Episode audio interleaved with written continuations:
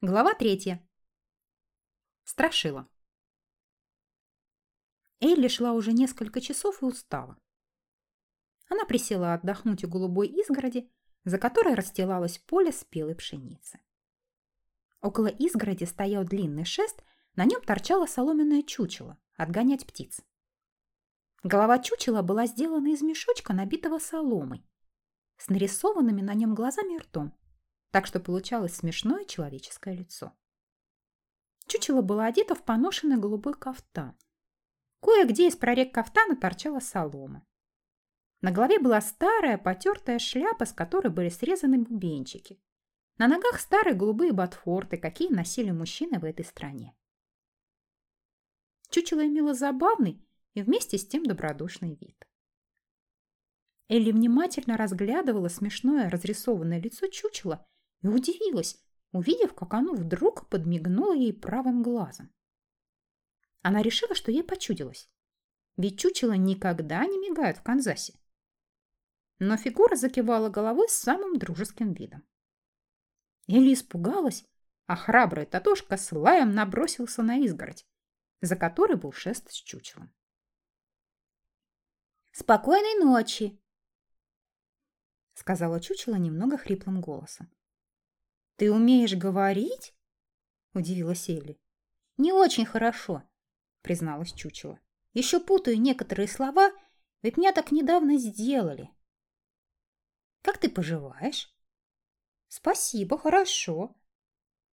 «Скажи, нет ли у тебя заветного желания?» «У меня? О, у меня целая куча желаний!» И чучело с скороговоркой начала перечислять. Во-первых, мне нужны серебряные бубенчики на шляпу. Во-вторых, мне нужны новые сапоги. В-третьих... О, хватит, хватит! Перебила Элли. Какое из них самое заветное? Самое-самое? Чучело задумалась. Чтобы меня посадили на кол. Да ты и так сидишь на колу, рассмеялась Элли. А, ведь и в самом деле, согласилась чучело. Видишь, какой я путник. То есть, нет, путаник. Значит, меня нужно снять. Очень скучно торчать здесь весь день и ночь и пугать противных ворон, которые, кстати сказать, совсем меня не боятся. Элли наклонила кол и, вцепившись обеими руками в чучело, стащила его. «Чрезвычайно сознателен, то есть признателен», пропыхтела чучело, очутившись на земле. «Я чувствую себя прямо новым человеком!» «Еще бы! Если бы еще получить серебряные бубенчики на шляпу, да новые сапоги!» Ух. Чучело заботливо расправила кафтан, стряхнула с себя соломинки и, шаркнув ножкой по земле, представилась девочке. «Страшила!» «Что ты говоришь?» — не поняла Элли. Я говорю, страшила. Это так меня назвали, ведь я должен пугать ворон. А тебя как зовут? Элли. Красивое имя, сказал Страшила. Элли смотрела на него с удивлением. Она не могла понять, как чучело, набитое соломой с нарисованным лицом, ходит и говорит. Но тут возмутился Татошка и с негодованием воскликнул. «Ваф! Ваф! А почему ты со мной не здороваешься, Аф? Ах, виноват, виноват. Извинился Страшила и крепко пожал песику лапу. Честь имею представиться. Страшила. Очень приятно, Маф. А я Тато. Но близким друзьям позволительно звать меня Татошкой. Ах, Страшила, как я рада, что исполнила самое заветное твое желание сказала Элли. «Извини, Элли». Страшила снова шаркнул ножкой. Но я, оказывается, ошибся. Мое самое заветное желание — получить мозги. Мозги? Ну да, мозги. Очень хорошо. Простите, неприятно, когда голова у тебя набита соломой. Как же тебе не стыдно обманывать? С упреком спросила Элли. А что значит обманывать? Меня сделали только вчера, и я ничего не знаю.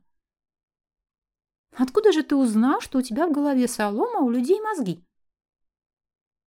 Это мне сказала одна ворона, когда я с ней ссорился. Дело, видишь ли, Элли, было так. Сегодня утром поблизости от меня летала большая взъерошенная ворона и не столько клевала пшеницу, сколько выбивала из нее на землю зерна. Потом она нахально уселась на мое плечо и клюнула меня в щеку. «Как гекар!» — насмешливо прокричала ворона. «Вот так чучело! Толку от него ничуть! Какой этот чудак-фермер думал, что мы, вороны, будем его бояться?» «Ты понимаешь, Элли, я страшно рассмеялся, то есть рассердился и изо всех сил пытался заговорить. И какова была моя радость, когда это мне удалось! Но, понятно, у меня сначала выходило не очень складно. «Пш, пш, пшла прочь, гадкая!» — закричал я. «С, с, «Не смей клевать меня! Я, пш, пш, я страшный!»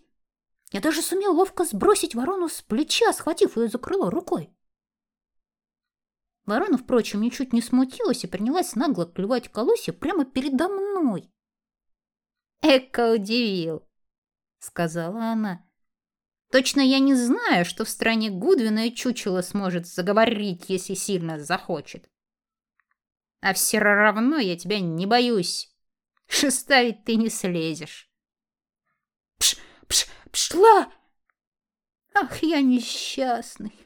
Чуть не захохотал Простите, зарыдал я. И правда, куда я годен? Даже поле от ворон уберечь не могу. И слова все время говорю не те, что нужно. При всем своем нахальстве та ворона была, по-видимому, добрая птица, продолжал Страшила. Ей стало меня жаль. А ты не печалься так, хрипло сказала она мне. Если бы у тебя были мозги в голове, ты бы был как все люди. Мозги — единственная стоящая вещь у вороны. И у человека. Вот так я и узнал, что у людей бывают мозги, а у меня их нет. Я грустно, то есть весело закричал «Эгегегей! Да здравствуют мозги! Я себе обязательно их раздобуду!» Но ворона очень капризная птица, и она сразу охладила мою радость. «Кагикар!» — захохотала она. «Коли нет мозгов, так и не будет! Кар! Кар!» И она улетела. А вскоре пришли вы с Татошкой. Закончил Страшила свой рассказ. «Вот теперь, Элли, скажи, сможешь ты дать мне мозги?» «Нет, что ты!» Это может сделать разве только Гудвин в изумрудном городе. Я как раз сама иду к нему просить, чтобы он вернул меня в Канзас, к папе и маме. А где изумрудный город? И кто такой Гудвин? Разве ты не знаешь? Нет, печально ответил Страшила. Я ничего не знаю. Ты же видишь, я набит соломой, и у меня совсем нет мозгов. Ох, как мне тебя жалко, вздохнула девочка. Спасибо. А если я пойду с тобой в изумрудный город? Гудвин обязательно даст мне мозги? Не знаю. Если великий Гудвин и не даст тебе мозгов, хуже не будет, чем теперь. Это верно, сказал Страшила. Видишь ли? Доверчиво продолжал он. Меня нельзя ранить, так как я набит соломой. Ты можешь насквозь прокнуть меня иглой, а мне не будет больно. Но я не хочу, чтобы люди называли меня глупцом. А разве без мозгов чему-нибудь научишься? Бедный, сказала Элли. Пойдем с нами. Я попрошу Гудвина помочь тебе. Здравствуйте! О, о, спасибо! Поправился Страшила и снова раскланялся. Право, Для чучела, прожившего на свете один только день, он был удивительно вежлив. Девочка помогла Страшиле сделать первые два шага, и они вместе пошли в изумрудный город по дороге, вымощенной желтым кирпичом. Сначала Татошке не нравился новый спутник. Он бегал вокруг чучела, обнюхивал его, считая, что в соломе внутри кафтана есть мышиное гнездо. Он недружелюбно лаял на Страшилу и делал вид, что хочет его укусить. «Не бойся, Татошки», — сказала Элли. «Он не укусит». Да я и не боюсь. Разве можно укусить солому? Да я понесу твою корзинку. Мне это не трудно. Я ведь не могу уставать. Скажу тебе по секрету, шептал он на ухо девочке своим хрипловатым голосом. Есть только одна вещь на свете, которую я боюсь. О, воскликнула Элли. Что же это такое? Мышь? Нет. Горящая спичка. Через несколько часов дорога стала неровной. Страшила часто спотыкался. Попадались ямы. Татошка перепрыгивал через них, а Элли обходила кругом. Но Страшила шел прямо, падал и растягивался во всю длину. Он не ушибался. Элли брала его за руку, поднимала, и Страшила шагал дальше, смеясь над своей неловкостью. Потом Элли подобрала у края дороги толстую ветку и предложила ее Страшиле вместо трости. Тогда дело пошло лучше и походка страшилы стала тверже. Домики попадались все реже, плодовые деревья совсем исчезли. Страна становилась безлюдной и угрюмой. Путники уселись у ручейка. Или достала хлеб и предложила кусочек страшили, но он вежливо отказался. «Я никогда не хочу есть, и это очень удобно для меня». Или не настаивала и отдала кусок Татошке. Песик жадно проглотил его и стал на задние лапки, прося еще. «Расскажи мне о себе, Элли, о своей стране», — попросил Страшила. Элли долго рассказывала о широкой канзасской степи, где летом все так серо и пыльно, и все совершенно не такое, как в этой удивительной стране Гудвина. Страшила слушал внимательно. «Я не понимаю, почему ты хочешь вернуться в свой сухой и пыльный Канзас?» Ты потому не понимаешь, что у тебя нет мозгов, горячо ответила девочка. Дома всегда лучше. Страшиво лукаво улыбнулся. Солома, которой я набит, выросла в поле. Кафтан сделал портной, сапоги шил сапожник. Где же мой дом? На поле у портного или у сапожника? Элли растерялась и не знала, что ответить. Несколько минут сидели молча. «Может быть, теперь ты расскажешь что-нибудь?» — спросила девочка. Страшила взглянул на нее с упреком. «Моя жизнь так коротка, что я ничего не знаю. Ведь меня сделали только вчера, я понятия не имею, что было раньше на свете. К счастью, когда хозяин делал меня, он прежде всего нарисовал мне уши. Я мог слышать, что делается вокруг. У хозяина гостил другой живун, и первое, что я услышал, были его слова. «А ведь уж-то велики!» «Ничего, в самый раз!» — ответил хозяин и нарисовал мне правый глаз. Я с любопытством начал разглядывать все, что делается вокруг, так как, ты понимаешь, ведь я в первый раз смотрел на мир. «Подходящий глазок», — сказал гость. «Не пожалел голубой краски». «Мне кажется, другой вышел немного больше», — сказал хозяин, кончив рисовать мой второй глаз. Потом он сделал мне из заплатки носа, нарисовал рот, но я не умел еще говорить, потому что не знал, зачем у меня рот. Хозяин надел на меня свой старый костюм и шляпу, с которой ребятишки срезали бубенчики. Я был страшно горд. Мне казалось, что я выгляжу как настоящий человек. «Этот парень будет чудесно пугать ворон», — сказал фермер. «Знаешь что? Назови его Страшилой», — посоветовал гость. И хозяин согласился. Дети фермера весело кричали.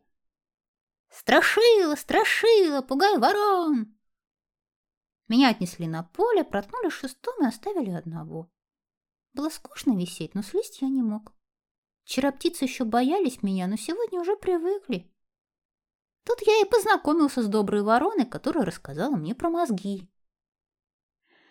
Ах, вот было бы хорошо, если бы Гудвин дал их мне.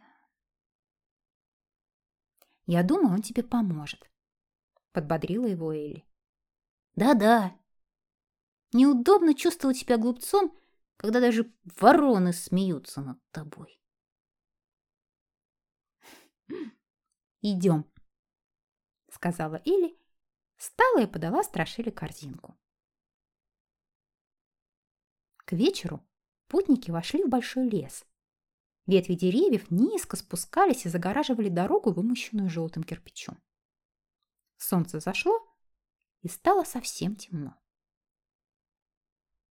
«Если увидишь домик, где можно переночевать, скажи мне», — попросила Элли сонным голосом. «Очень неудобно и страшно идти в темноте». Скоро Страшила остановился. «Я вижу справа маленькую хижину. Пойдем туда?» «Да-да», — ответила Элли. «Я так устала». Они свернули с дороги и скоро дошли до хижины. Элли нашла в углу постель из мха и сухой травы и сейчас же уснула, обняв Татошку. А Страшила сидел на пороге, оберегая покой обитателей хижины. Оказалось, что Страшила караулил не напрасно. Ночью какой-то зверь с белыми полосками на спине и на черной свиной мордочке попытался проникнуть в хижину.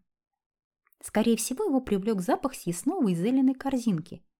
Но Страшиле показалось, что Элли угрожает большая опасность. Он, затаившись, подпустил врага к самой двери. Врагом этим был молодой барсук, о чем Страшила, конечно, не знал. И когда барсучишка уже просунул в дверь свой любопытный нос, принюхиваясь к соблазнительному запаху, страшила стегнул его прутиком по жирной спине.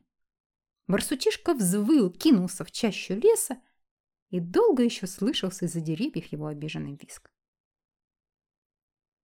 Остаток ночи прошел спокойно. Лесные звери поняли, что у хижины есть надежный защитник.